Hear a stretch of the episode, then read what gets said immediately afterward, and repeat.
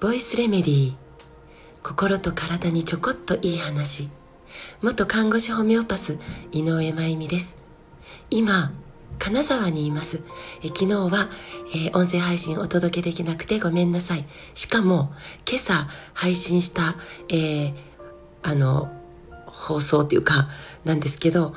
なぜか音が、え、聞こえませんということで、えー、慌てて今撮り直しをして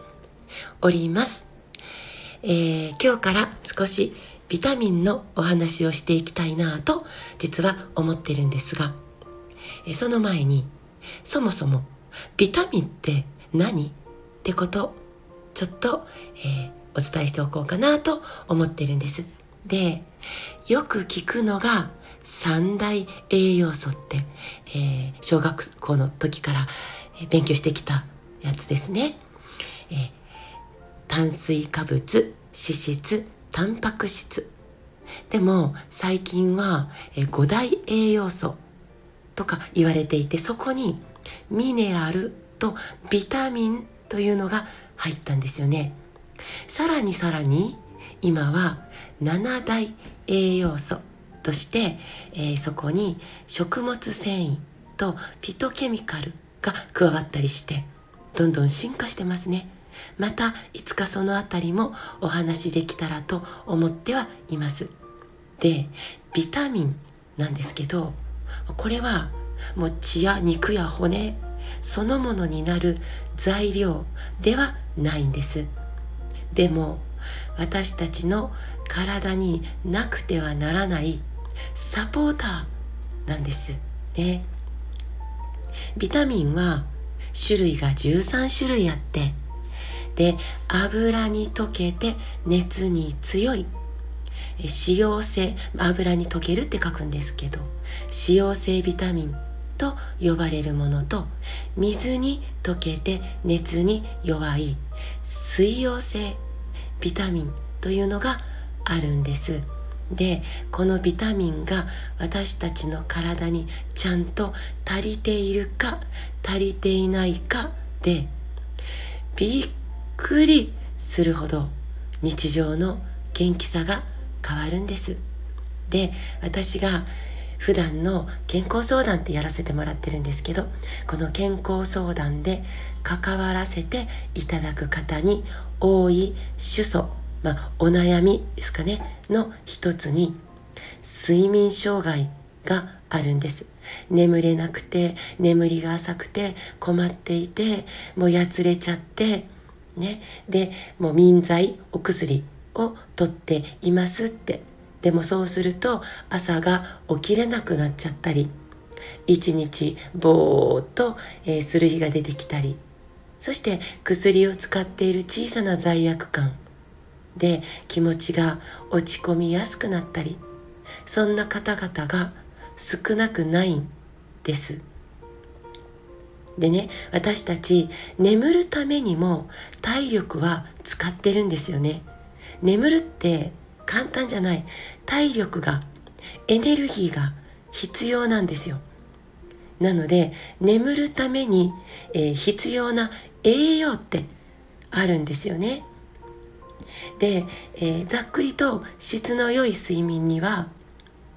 ビタミン B6 とか B12 とかナイアシンとかビタミン D とか本当に必要なんですよ。でこれってとっても大事なことかなって思うんですよね。だからまず必要な栄養を満たしませんかって。でその上で困るどんな症状が残るんでしょうかって。